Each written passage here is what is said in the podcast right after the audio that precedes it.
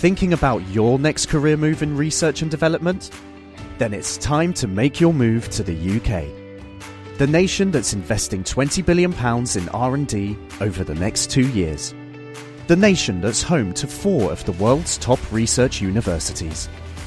The nation where great talent comes together. Visit gov.uk forward slash great talent to see how you can work, live, and move to the UK. Thank you for downloading this podcast from The Redi Tlhabi Show on Talk Radio 702 and 567 Cape Talk. For more, please go to 702.co.za or capetalk.co.za. Talk Radio. Talk Radio 702 and 567 Cape Talk. The Naked Scientist. And The Naked Scientist is brought to you by, how do I say this? Grolsch. Somebody said I'm not saying it correctly. I don't know what it is. It's beer. Grolsch Premium Lager. Choose interesting, not for sale to persons under the age of 18. Do you drink that stuff, Chris?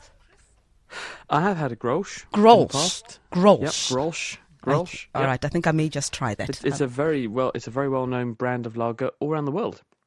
Wonderful. Okay, I'll, I'll, I'll, Except I'll obviously take- in your household, really. no, absolutely not. I've never tasted beer, actually. I've never tasted lager ever. So maybe I need to start. Uh, Chris, let's talk about this. I can see a lot of people being interested in this, a breakthrough test, test for Alzheimer's disease.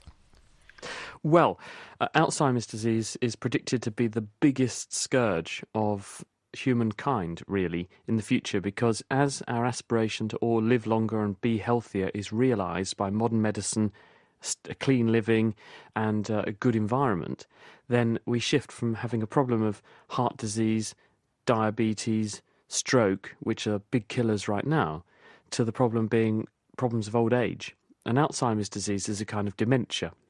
And this means that uh, your brain effectively fails you as you get older, in the same way as your heart claps out at the moment or your joints get old and arthritic. As we live longer, the brain, which doesn't replace itself, the cells don't renew, the cells eventually clap out in your brain and you start to suffer from cell loss in the brain, and there are various sym- symptoms associated with that. Now, what a group of scientists have been doing is saying, well, are there any markers which we could record from the bloodstream or the cerebrospinal fluid that bathes the brain, and which, if we record the levels of them and then look at people down the down the line, are there any of these markers which seem to predict the people who are going to get Alzheimer's disease? And the reason this is important is that by the time people get Alzheimer's disease, the brain problems have already happened, and trying to restore a normal brain function from someone who's in that state is really difficult. So the goal of modern medicine is to say, well, can we predict who's going to get that problem? And then we can intervene maybe 10, 15, even 20 years ahead, which is when we think the disease starts but doesn't actually manifest itself clinically at that time. Because then we could give people treatments upstream to stop them getting the downstream problem. Mm-hmm. And what researchers have recently announced is that they've found a, a, a cluster, six, seven, eight different chemicals, which, if monitored in the bloodstream or the cerebrospinal fluid, fluid around the brain, can be used to predict with a reasonable chance of certainty, maybe maybe 90% or so, those people who are at highest risk of Alzheimer's disease.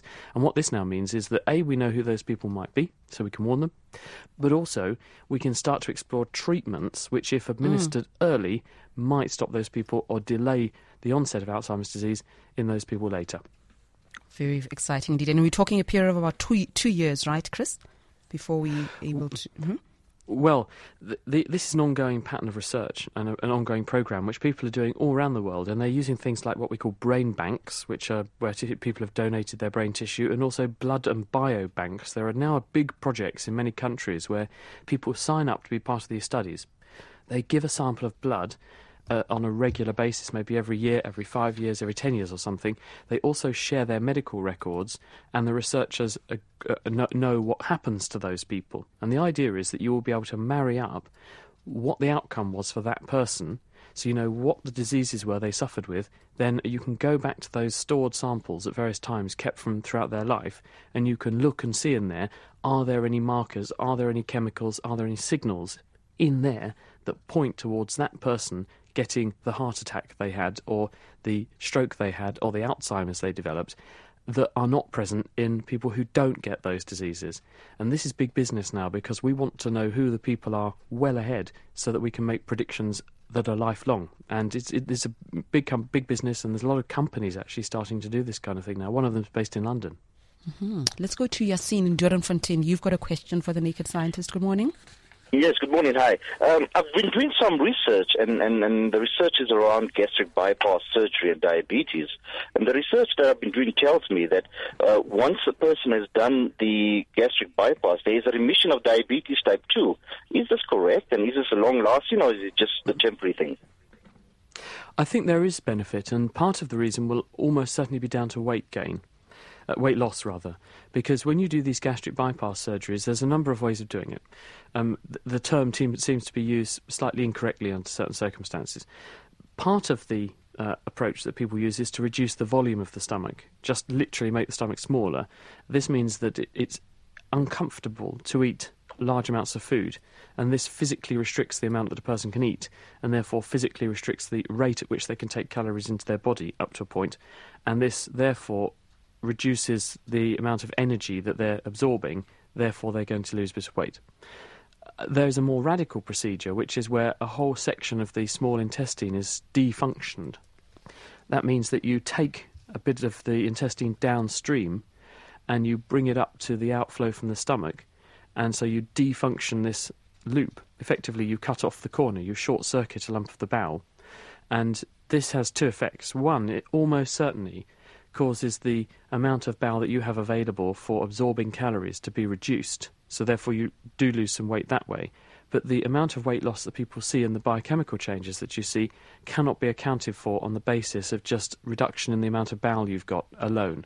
So, scientists think that there's something else going on, and they think that this in some way manipulates the uh, signalling between the bowel and the rest of the metabolically active organs like your liver and pancreas and that this may account for the improvement in the symptoms over and above uh, the just the, just the, the defunctioning of the bowel. And so that improvement in type 2 diabetes mm-hmm.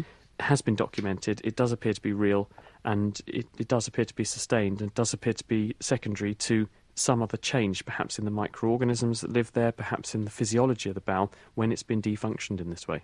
Thank you very much, Yassine. Interesting question. Paddy in Parkhurst, hi. Good morning, Rudy. I have a question for the Naked Scientist about the days of the space capsule. When they used to re enter the Earth's atmosphere, they had a heat shield on the blunt side. I sort of half know the answer, but I want it confirmed. What kept that space capsule in the correct attitude that it didn't sway and, and burn up? Was it an aerodynamic negative pressure behind on the on the sharp side of the capsule that kept it there in that in that attitude at that speed? Hello, yes, what a lovely question. Mm-hmm. And I believe you're quite right. I've never thought about this, but um, it's a very important point to make, isn't it? yes, they come in as a sort of, they're a sort of cone, aren't they? The, the shape of them, um, with a big flat bottom. And this is in fact covered in cork in the early days, big thick layer of cork, which would because as the spacecraft comes in, it compresses the air ahead of it. And in the same way that your diesel engine or your petrol engine in your car, when you compress the air in the cylinder, this causes adiabatic heating. That's the posh phrase. You squeeze air and it gets hotter.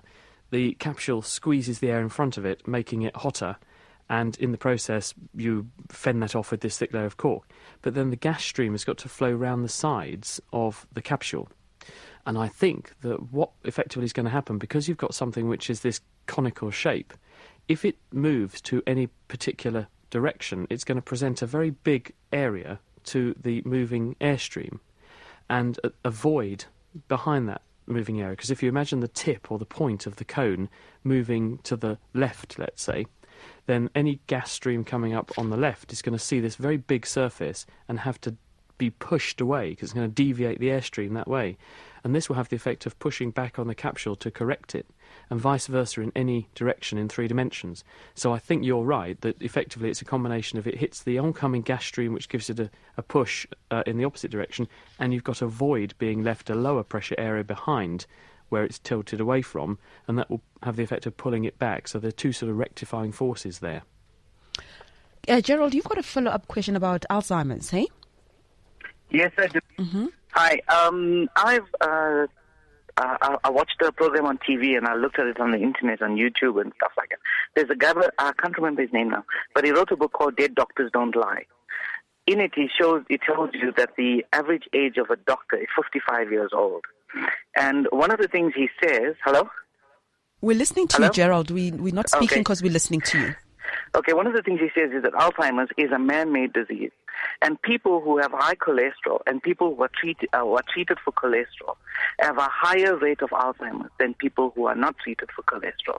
And the reason for that is because uh, cholesterol, our brain is made up of fat, and the cholesterol forms the uh, uh, the, the connections in our brain. And by reducing our cholesterol, we are in fact killing the connections in our brain. Okay, well, th- there's a something to, to be aware of with Alzheimer's disease is that Alzheimer's isn't just the loss of connections in the brain or the physical loss of nerve cells. The stunning thing and the staggering thing that Alois Alzheimer, who gave his name to this disease, that he first saw in 1906, so it's mm-hmm. about 100 years old now, Alzheimer's disease, were these plaques if you look down a microscope at a, a brain of someone who has died with Alzheimer's disease, you see these aggregates. They're build ups, they're spiky patches of material in the brain. And if you analyse those, it's a chemical called beta amyloid. This is a protein which is made from a much bigger protein made naturally by nerve cells. So nerve cells the, all over the brain churn out this big molecule called beta APP, amyloid precursor protein and an enzyme, which is around this and associated with the nerve cells, cuts it up to effectively dismantle it in the same way as you would chop up sticks in your back garden and put them in a bin. Well, this enzyme chops this big molecule up. But one of the enzymes makes a smaller version of this big molecule, uh, which is of just the right length that for some reason that we don't understand precisely, it ends up absolutely covered in this sticky phosphate material.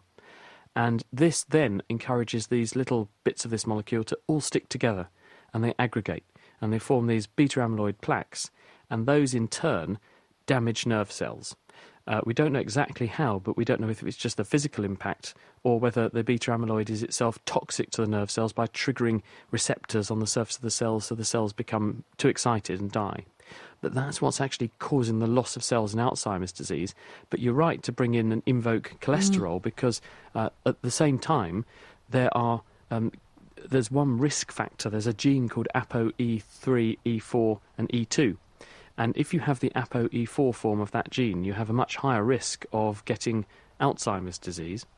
And that ApoE4 gene also is linked to high cholesterol, um, and so or lower cholesterol, or better cholesterol handling. So there is a link between cholesterol and Alzheimer's risk, but it's not exactly clear how that translates into the formation of these plaques and whether that is um, just because the cells, if they've got ApoE4, spend more time getting excited, so they make more of the thing that causes the plaques. We don't really know for sure. Thank you very much, Gerald. Thank you. Is it John in Durbanville? Good morning. Good Morning, hi guys. Um, I just wanted to ask, in what's Chris's opinion? The uh, human beings, Homo sapiens, why are we so far ahead, um, technologically, etc., than absolutely everything else um, on the planet? Because we've all evolved over the same amount of time, but our closest relative, which I suppose is the chimpanzee, is is nowhere. How uh, you know we skyping and DSTV and all that? How did we get so far ahead from our uh, our next relative? I suppose it's interesting, John, because if you look at um, when all this happened, we were living in a pretty primitive way until relatively recently, if you think about it. And um, it's only because in more recent years we've suddenly had this explosion of technology and communication, and I think that's what lies at the heart of it. I think the key thing that drove that difference was an expansion of the front part of our brain so that we could form alliances and think how to work together, so group work and then communication. And I think if you put those two things together, a social species that has the power to gather together many, many individuals who can all work together, and then they can share their ideas, they can share their ideals, they can share their goals, and work towards those goals. And coupled with that, if you've got communication, you also have a social hierarchy, because if you have too many cooks all spoiling the broth, it's not useful. If you have a social hierarchy and, and people who are acknowledged to be the leader, then those people can set goals and people will work towards it, and then you've got productivity. So I think all those things probably have helped. But the ultimately, I think the, the initial expansion of our brain and then endowing us with language so we can communicate, I think that has to be the really, really big one. Thanks, John. And uh, who came in first? Let's see. It was Liz and Kommetjie. Lawrence, I'm coming to you next. Hi, Liz. Hi, good morning, Redi and um, naked scientists. I want to know if speciation takes place all the time, and there are apparently quite a lot, large number of insects who are now resistant to the chemicals that we use against them. Has speciation been completed for them? Are they separate species now, or are they still the same variation of just the old insect. Hello, very interesting question. So, by speciation, just to be mm-hmm. clear, y- you're referring to the creation of new species in nature from whatever source. Right. Would that be a reasonable definition? Yes, yes. Yeah. So, are there new species of animals cropping up de mm-hmm. novo in nature? And the answer is yes, absolutely. Because the same mechanisms that led to those organisms appearing and, and existing in the first place, they're still there. And you know, although evolution is taking place over a very long time, so we're not going to see a lot of evolution in a, a, human lifetime. It's still happening, and the same mechanisms are still there. The genetic changes that are cropping up by chance at random in individuals when they pass on their genes from one individual to the next generation, that's all still happening. And in response to pressure from the environment, in other words, the, the environment, the changing environment, the exigencies of the environment, if you've got particular threats or you've got particularly uh, beneficial things in the environment, all those things are there driving animals to change and respond. And so, yes, we are definitely seeing things changing to the point where eventually you may isolate a community of insects in one particular place and they may become their own species. And in, in fact, you may even get animals so called sympatrically evolving. You get new species cropping up in the same place side by side owing to different selection processes. So, yes, there absolutely is uh, the ongoing production of new species through natural selection evolution all the time. All right. Thank you very much, Liz. Another fascinating question. Thanks for asking it. Lawrence in Paarl, hi. Hi. As far as I understand, the oceans are salty because of the dissolved salts in the minerals of the Earth crust as it um, erodes. So why, after all these millions of years, isn't the sea a lot saltier than what it is?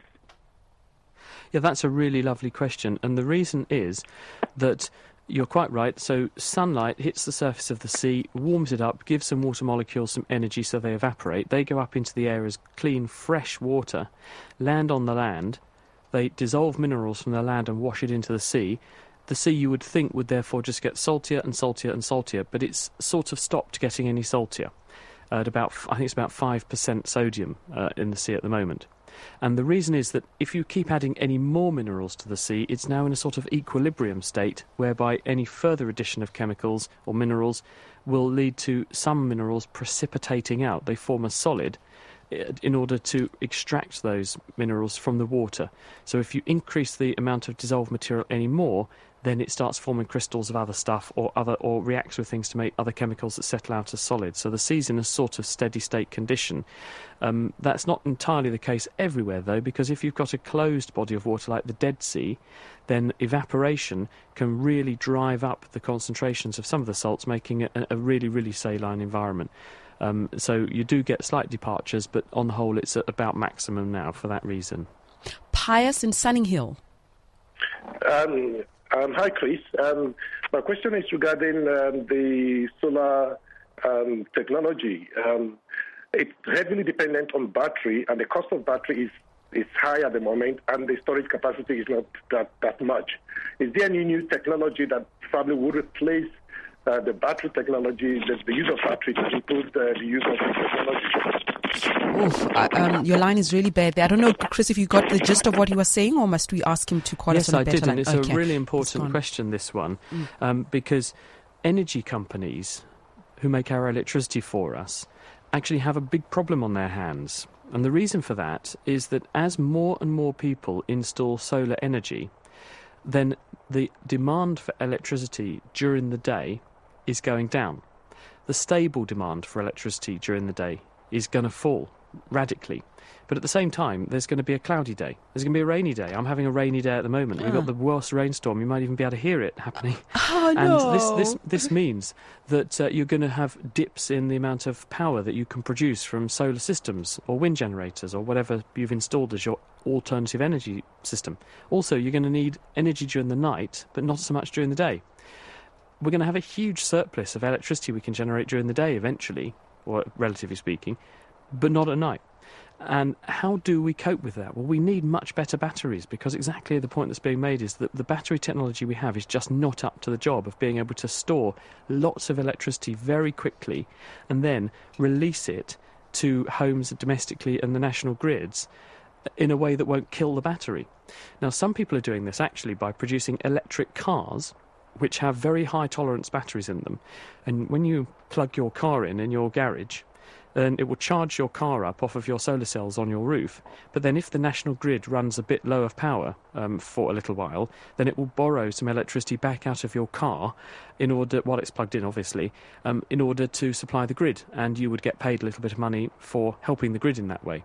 But there is a very big push now to produce much better battery technology, and, and scientists in many, many countries are now experimenting with new chemicals, new ways of making batteries, and new operating temperatures for batteries, with the goal of producing super batteries where you could dig a hole in the floor of your house, put the battery under your house alongside your water tank from your rainwater collection, and all this kind of ways of, of making sustainable living. And that big battery would soak up energy when there's a surfeit, when there's too much of it, and then support the national grid and the generating capacity in your home when there's less energy around. And that's a big problem, and lots of people are spending millions and millions and millions on trying to solve it. True. Okay, and very topical issue for us as well. I Don't know if we'll have time for this, Thomas. What do you say? We won't. No, come on, we will. Uh, can cartilage be transplant transplanted or replaced in any way? It's an SMS. Yes, definitely. And uh, you can you can think of cartilage as the lubricating surface that protects the ends of your bones in your joints, and you can definitely do trimming and repairing and transplantation of that cartilage in order to repair damaged joints. And also, what about the, the discs in, the, in your back that uh, separate your spinal bones? Those discs are made of cartilage, and when someone has a slipped disc, they've got damage to the disc material, which enables it to bulge and press on nerves, which is very painful. Scientists are now inv- uh, developing artificial discs uh, using cartilage like material, which can be implanted. So, yes, it definitely can happen. You can also repair other tendons and things like that, which are slightly different, but they're still connective tissue, and you can use those grafts to repair things. So, uh, yes, cartilage is living tissue. It's got cells in it called chondrocytes that help to build it up and make it maintain it. And when you move it, they go with it. So it's a living tissue that will reinvest itself wherever you put it. You see, Thomas, we did have time for it. Thank you very much, Chris. That's we'll see you again next You're week. welcome. See you soon. Have a nice weekend, bye everyone. bye. Bye-bye. The Naked Scientist brought to you by Grolsch Premium Lager. Choose interesting, not for sale to persons under the age of 18. Thinking about your next career move in research and development? Then it's time to make your move to the UK. The nation that's investing 20 billion pounds in R&D over the next 2 years. The nation that's home to 4 of the world's top research universities. The nation where great talent comes together. Visit gov.uk forward slash great talent to see how you can work, live, and move to the UK.